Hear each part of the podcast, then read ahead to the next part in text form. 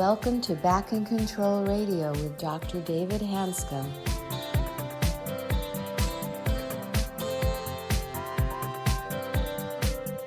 Hello, and welcome to another episode of Back in Control Radio with Dr. David Hanscom. I'm your host, Tom Masters, and returning to the show today is Dr. Howard Schubiner. He is an internist and the director of the Mind Body Medicine Center of Ascension Providence Hospital in Southfield, Michigan.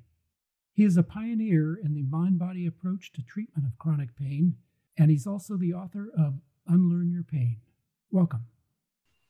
Thank you, Tom. Um, Howard, welcome back to the show. And last week, we talked to Dr. Schubiner at length about his overall approach. And I want to reintroduce him just briefly that he is my mentor. He is one that taught me in 2009 about mind body medicine. And we both have proceeded to evolve our knowledge and share ideas and continue to teach each other so it's been a wonderful relationship. He has authored more than 100 publications in scientific journals and books. He lectures nationally, regionally, and internationally. He's authored three books Unlearn Your Pain. It's actually more than three books. You're on your third edition of Unlearn Your Pain, right, Howard? yeah, but I just count that as one book. okay. it is three books, by the way. Um, also, Unlearn Your Anxiety and Depression. And the final one for, for clinicians is Hidden from View, written with a, another very accomplished colleague, Dr. Allan Abbass. He lives in the Detroit area with his wife for 37 years and has two adult children. And by the way, one of my prior fellows, Dr. Mark Moisey, works with Dr. Schubiner in Detroit, and they have a wonderful relationship going also. So, Howard, welcome back. And uh, I'm excited you're on the show. Thank you. It's a pleasure. So, could you review for us? You, we there's four components to your overall approach that are all really nicely organized. Your thinking. Could you review the first two, just really just by name them, and then we'll talk about the last two for this segment? Yeah, of course. I mean, the first step is diagnose, diagnosis and evaluation, assessment to not only rule out a structural problem, but also rule in a neural circuit or brain induced or mind body condition. And we've got very clear criteria for doing that. And it's what, as we said last time, it's not only telling the patient what they don't have and they don't have a structural problem, but what they do have, in fact, and the reasons why they do have it, uh, which is a neural circuit or brain induced problem, which is reversible. Uh, the second component is uh, explaining uh, pain in the brain and how the brain works. And the model I use is predictive coding model, which is the most exciting uh, thing I've come across in in 18 years, more or less, uh, and how our brains actually create or generate what we see, what we hear, what we experience. And so we can, we can, when there's no structural disease in the body, which is the case for the vast majority of people with chronic pain, not to mention anxiety, depression, fatigue, insomnia, uh, these then treating the brain, so to speak, uh, changing the neural circuitry in the brain, reprogramming the neural circuitry in the brain is enough, should be enough, and is often enough to help them uh, resolve, eliminate their symptoms rather than just have to live with them and cope with them the rest of their lives. So the two, the, the last two components you talked about reprocessing and called emotional awareness, expression, expression training. Yeah. You, can you explain the reprocessing um, part of the program to us? Yeah, I'd be more than happy to. uh, so uh, I worked with Alan Gordon for quite a number of years, and he's the one who coined the term pain reprocessing therapy. And we've been using that term in the last two or three years now uh, as a way of encompassing the treatment that is directly related to changing the person's relationship to their symptoms, directly relate, related to changing the neural circuits in their brain by literally unlearning them. And, uh, and so there's a variety of ways uh, of doing this. Uh, you we, and we've talked many times about helping the patient feel safe because what's causing the symptoms the mind body symptoms, the neural circuit induced symptoms, is a sense of danger in the brain. And the danger may have originated with a, uh, a or many stressful life events uh, uh, in their lives, uh, which activate the danger signal, which can cause back pain or hip pain or stomach pain or headache or all of the above, etc. Um, and so they may feel endangered from ongoing stress. And we'll talk about that in a minute. But now, what I want to talk about is how their brain continues may continue to feel in danger because of this feedback loop between pain leading to fear of pain leading to more pain this is a vicious cycle and i believe this is the cause the basic neural circuitry cause of the vast majority of chronic pain so in order to resolve this what we're doing is we're helping people reconceptualize the problem not as a pain problem, but in a sense as a fear problem, as an anxiety problem, as a problem that is the reaction to the symptoms, not the symptoms themselves, because the symptoms themselves are due to the brain trying to help us, right? It's a protective mechanism. And right. so we, when we, when we get out of the way, when we can reduce, reconceptualize the pain as being not threatening, not dangerous, if we can begin to have optimism and hope and joy, if we can um, stop reacting to the pain with fear and worry and frustration and anger and um, and trying to fix it all the time if we can get out of if we can get out of that mindset and there's lots of ways of doing that then the neural circuits shift. And grad sometimes quickly and sometimes gradually over time the pain just turns off. So that's the essence of reprocessing is reducing the danger signal in the brain. Well, what are some of the ways just uh, maybe one or two examples of how our approaches that you might use to have this reprocessing occur? Sure sure. So first first we're explaining it all and understanding it so the patient can understand yeah this is my brain this is my brain on fear and if i change that i'll get better. So then so for example i'll ask them well how do you feel about the pain? You know how do you feel about it? And most people say i hate it. I'm angry at it. I resent it.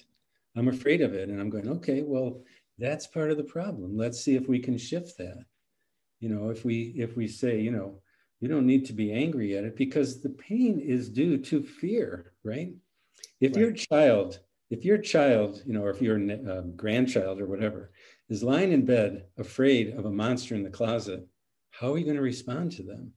Right. well they all say well i'll go and i'll i'll show them there's no monster in the closet. And then i'll soothe them and i'll calm them and i'll say would you get mad at him would you be angry at him oh of course not. Well their right. brain is acting out of the same kind of fear and getting mad at the brain, getting mad at the pain is counterproductive. So, if they can use that analogy to start calming their brain and soothing their brain and showing their brain, look, there's no monster in the closet. In other words, I'm not physically damaged. They can begin to do that. So that's the first step is changing their understanding of it and changing the emotional reaction they have to it. And then the next step is helping them to respond to the sensations of the pain in a different way. So, interpreting those sensations as just sensations, to watch them, to separate from them, to observe them. These are mindfulness, or we call them somatic tracking techniques. And so, there's a variety of ways of guiding people through these, through uh, meditative type exercises. So they're just sitting and watching the symptoms because they're watching their brain basically. And when they do that, if they can get out of their own way, if they can turn off the fear, their symptoms will tend to shift. It's like, oh, now it's moving over here. Oh, why is that? Oh, it's your brain. Oh, that's interesting. What's your brain going to do next? Oh, it's moving over here. And so through this process, they're learning, experientially learning how to respond to the symptoms with less you know fear and and resentment and fighting and frustration. Yeah i think i learned this from you but I, one of the metaphors that jumps out of my mind is like one of those flickering neon lights is partially burning out. Mm. flickers here flickers there and that to me is one of the metaphors that's been helpful for me to understand this whole neural circuitry type problem. Um, yeah exactly and there's one other thing that i just want to mention david is that there's another really important thing we found is helping people unlearn the triggers to their symptoms. So if the tr- if they have a trigger uh, of of uh, you know occurs when they're sitting or standing or walking or bending or with the weather or certain foods or smells or lights or sounds what we're doing is we're giving them a minor a desensitization program kind of like how you teach you know standard psychology you would teach people not to be afraid of snakes anymore. First right. you look at a picture of a snake and you calm yourself and then you keep going from there. So one of the things we're doing is i'm having uh, and you, you've seen an example of this where I, there was a patient that you saw where she uh, she got pain with cold exposure, and so I had her I had a little uh, ice pack on the desk, and I had her imagine taking the cold ice pack to Uh, her face, which would cause intense, severe pain. And she imagined, just imagine, she closed her eyes, just imagine taking that ice pack to her face, and she got the pain. Right. And I said, So why is that? She said, It's not because of the cold, it's because of the fear of the cold. And that was like a light bulb moment that went off in her head. And within five minutes, she could actually touch that cold to her face with no pain because she had literally switched those neural circuits by imagining it and then which is a low grade of graded exposure right imagining it and then giving a little more graded exposure we can do that with walking or sitting or standing and so they're unlearning that that neural circuitry well, eh, can I can we share the reason why she's had the pain in the first place, how it started? Is that okay to share? Uh, yes. Mm-hmm. I mean, she had. Uh, I mean, it's a remark one of the most remarkable videos I've seen. I've seen several of Howard's success stories, and this one's quite dramatic. This is a very young woman who had been severely hit in the side of the face by her partner, but her domestic partner. And did it actually break her jaw or just knock her out? It was a pretty big trauma to her face. I think it dislocated her jaw. Yeah, it's a big. But, it was a big hit. Why was the cold the situation? How did the cold seem to be the trigger with that? Yeah, what happened is her her jaw was dislocated, and there's a lot of other psychological, emotional trauma in her life and with this partner, ex partner, and um, uh, but the pain didn't start with the with the actual injury. The pain started six months later after the injury oh. was long gone. Okay right? So this, this, the pain had nothing to do with the injury, uh, other than that the, the injury had triggered her brain to be afraid in her face, face area. Right. Um, how did the? That's the fascinating thing. Like, why was she? Uh, why was cold such a strong trigger for her? And this is this is associative learning. That's just how the brain works. Right. If you if you have a stressful day and you go to a big box store like Walmart or something, and you know you get a headache, and then you kind of notice the lights are bright in that store. Two weeks later, you may go back to the store and get a headache, not with no stress at all. Right. But the association between the light, just like Pavlov and his dogs, basically. Right. Right. And this happens so commonly, and it gets worse. It happens with people with migraine headaches, you know, famously, and and so many things. And people think that you know they try to avoid those triggers more and more. The more you avoid the trigger, the stronger it it hold it has over you. And so right. what we're doing is the opposite. We're exposing them to those triggers while calming their mind, right. changing the neural circuits so that those triggers are now safe rather than dangerous, and doing that little by little until they unlearn it. Can you um we'll finish off your this interview with um your EAET. Could you explain that? Maybe also get the results of that Boulder paper you put together? Yeah, um, actually, the, the Boulder paper uh, is hasn't been published, but it will be published soon. That was a PRT study, so it was randomized controlled trial with people with low back pain. The average duration of low back pain was 10 years, and um, uh, we did the this PRT treatment, the one that I just described to you briefly, uh, to them. So, what is what does that stand for? PRT, pain reprocessing therapy. What did you did with this young girl with the jaw pain? Yes, exactly. Okay. That's the graded exposure and the somatic tracking. Okay. And the pain explanation. It's making them feel safe in relation to their body, in relation to their symptoms, in relation to the triggers. Uh, anyway, so we did that study and we found that um, uh, just under 75% of people had become pain free in one month wow. with an average duration of back pain for 10 years. Wow. So it was really. Uh, this is a group of people who've been told to live with their pain indefinitely, right? Yeah, yeah, yeah. Average duration of pain ten years. What are doctors and physical therapists and pain psychologists going to tell you will help you cope with your pain? Right. So right. we were just thrilled about that uh, result. Um, now the to move on to the eaet and there's another study we did on that. What um, does that stand for again? emotion emotional awareness and expression therapy. Okay EAET. And this is basically what I learned from Dr. Abbass, from Allan Abbass in Halifax, Nova Scotia, because he's the foremost researcher and teacher of ISTDP, which is intensive short term dynamic psychotherapy, which is an emotion focused therapy, which is amazing. And he's an amazing uh, uh, therapist and healer. Um, he's also six foot nine in a basketball. He is six nine. Yeah, played on the Canadian national basketball team in his youth. Right. he's a gentle giant. yeah, he's wonderful. I love him. Uh, so uh, anyway, uh, and uh, so Mark Lumley and I, my my research colleague in Detroit, is a brilliant psychologist. Uh, we developed. We wanted to study a form of ISTDP, but our our knowledge was kind of watered down, and we didn't we didn't take the years long training in it. So we developed a, a modification of ISTDP, and we called it EAET.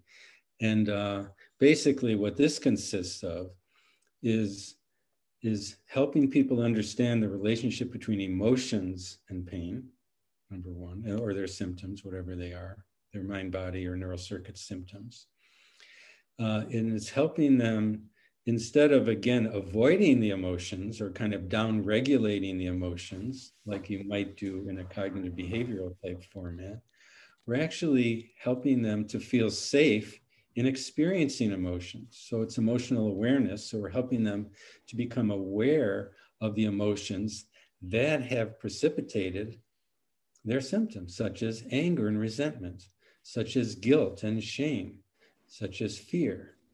And we're helping, in such as sadness and grief.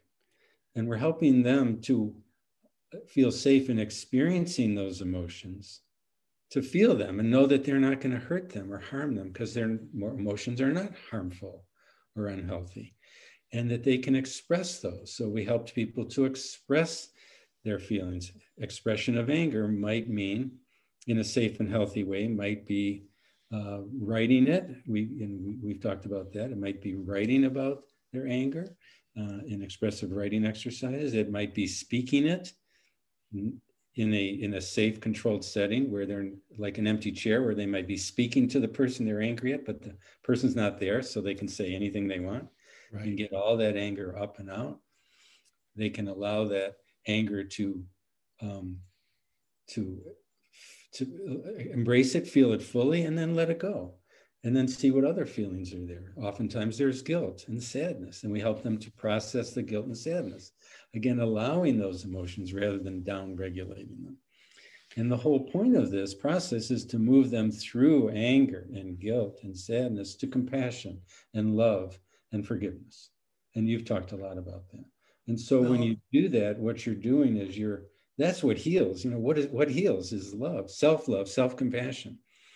And, and forgiveness, letting go or or feeling compassionate toward the other so that they can move on with their life. So that's in a nutshell what EAET is about. I mean, what's interesting, I talk about this a bit where you mentioned earlier that emotional pain and physical pain are processed in the same manner in the brain with, with symptoms, and emotional pain hurts.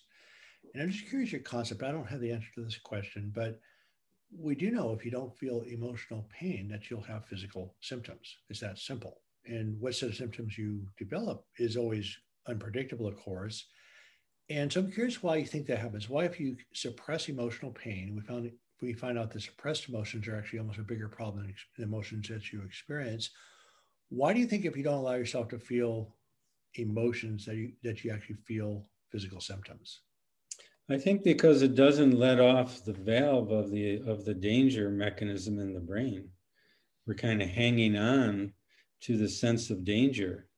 Emo, and, you know, in one sense, we we make people, and the, the you know the clinical term for it is alexithymia, people who tend not to feel or express emotions.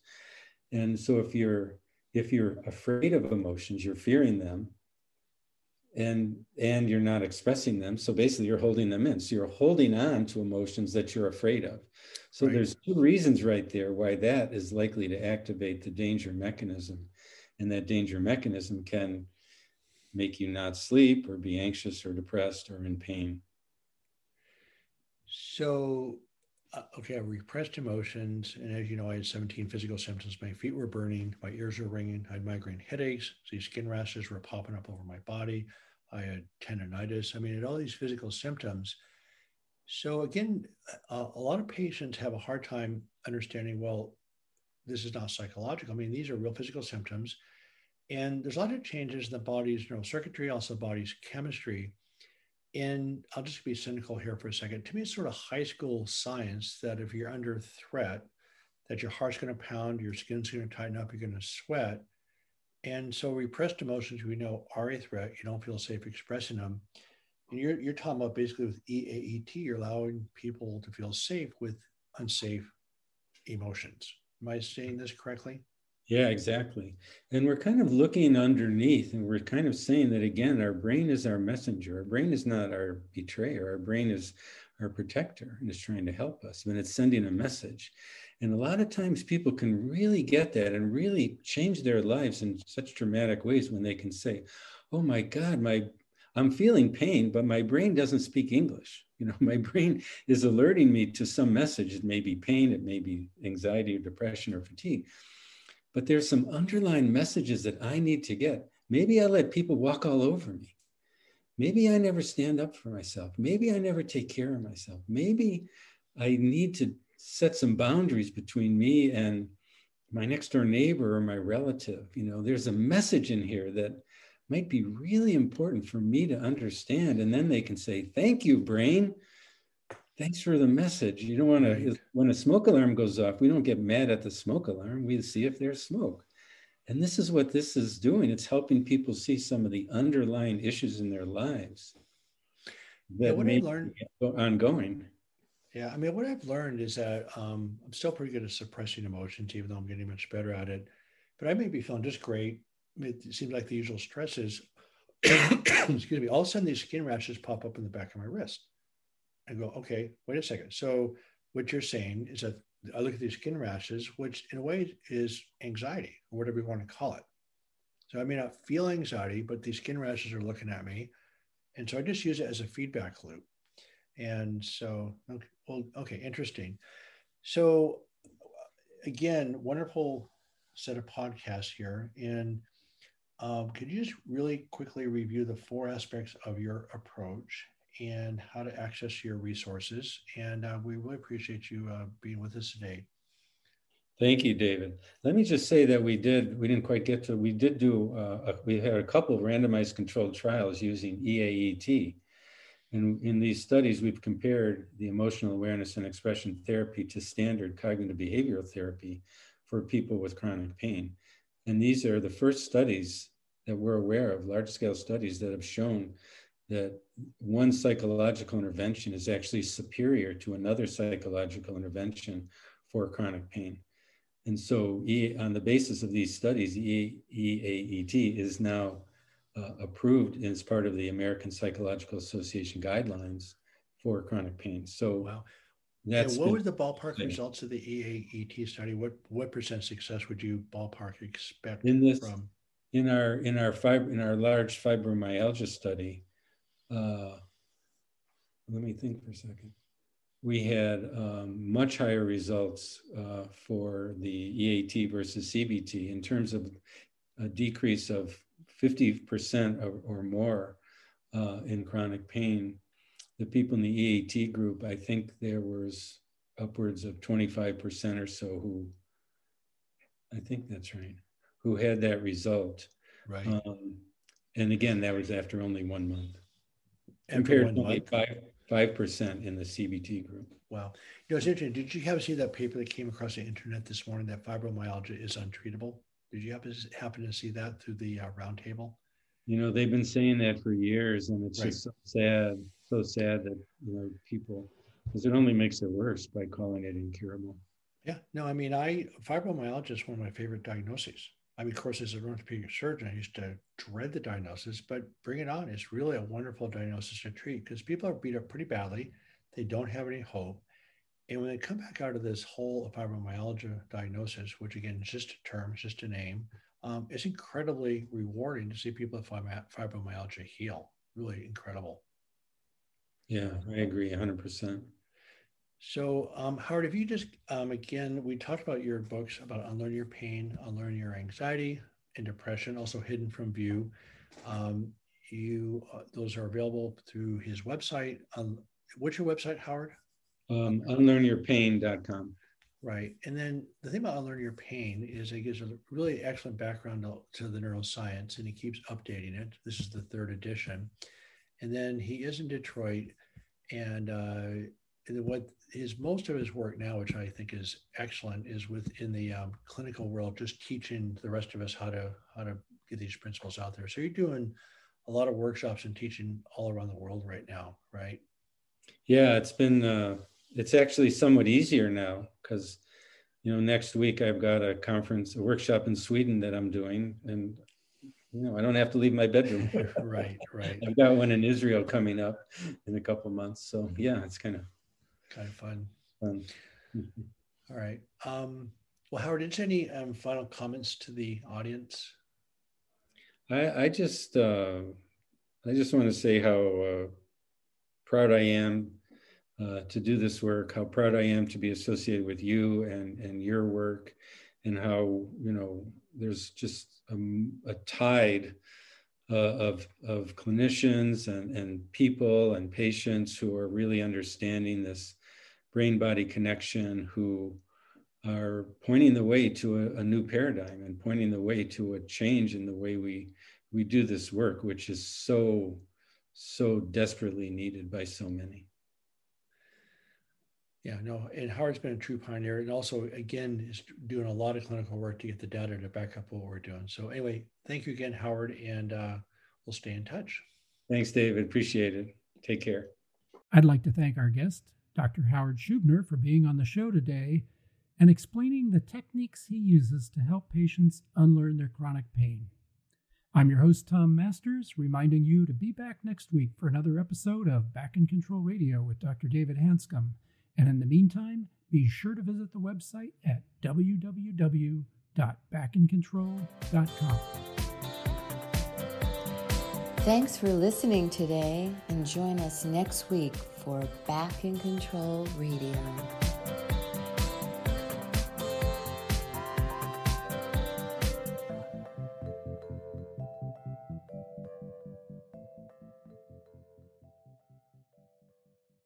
Hello, it is Ryan, and I was on a flight the other day playing one of my favorite social spin slot games on chumbacasino.com. I looked over the person sitting next to me, and you know what they were doing? They were also playing Chumba Casino. Coincidence? I think not. Everybody's loving having fun with it. Chumba Casino is home to hundreds of casino style games that you can play for free anytime, anywhere, even at 30,000 feet. So sign up now at chumbacasino.com to claim your free welcome bonus. That's chumbacasino.com and live the Chumba life. No purchase necessary. VGW, void, prohibited by law. See terms and conditions 18 plus.